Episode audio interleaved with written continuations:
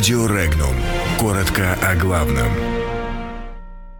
В Венгрии раскрыли цель санкций, в ООН поддержали Россию. Президент Украины заговорил о своей отставке.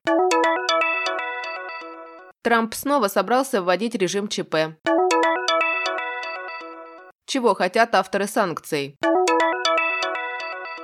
Генсек ООН поддерживает идею признать всемирным наследием победу над нацизмом. Россия одобрила проект договора о безвизовом режиме с Мальдивами. Президент Украины Владимир Зеленский заявил об отсутствии оснований для своей отставки с поста главы государства, ответив на соответствующую петицию, зарегистрированную на сайте украинского президента. Зеленский заявил, что факт его ответа на петицию об отставке обусловлен украинским законодательством, а сама отставка не имеет оснований, указанных в Конституции Украины, а именно импичмента, смерти или невозможности исполнять обязанности президента по состоянию здоровья.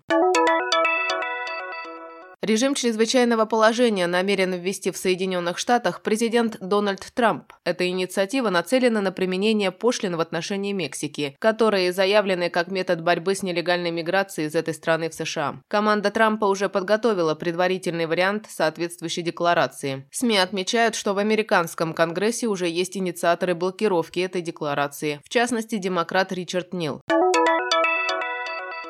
Настоящая цель инициаторов антироссийских санкций – избавиться от стран, которые работают с Россией в сфере торговли, заявил министр иностранных дел Венгрии Петер Сиярто. По словам венгерского министра, под видом наказания России инициаторы санкций устраняют конкурентов. По его словам, санкции уже не служат изначальным интересам, а служат интересам монополизации торговли с Россией, вытеснению некоторых стран с рынка торговли с ней. В конце марта Сиярто оценил ущерб венгерской экономики от антироссийских санкций в 7 миллиардов миллиардов долларов.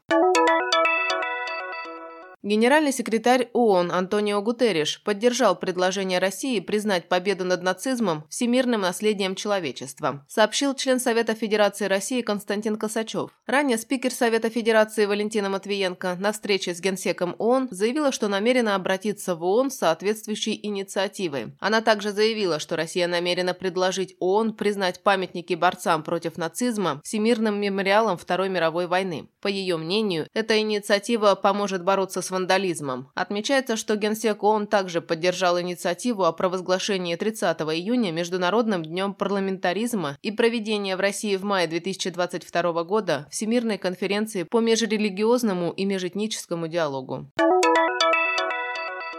Глава правительства России Дмитрий Медведев подписал распоряжение, одобряющее проект соглашения о взаимной отмене визовых требований для граждан России и Мальдив. Ожидается, что после достижения договоренности с мальдивской стороной МИД России подпишет соглашение от имени правительства России.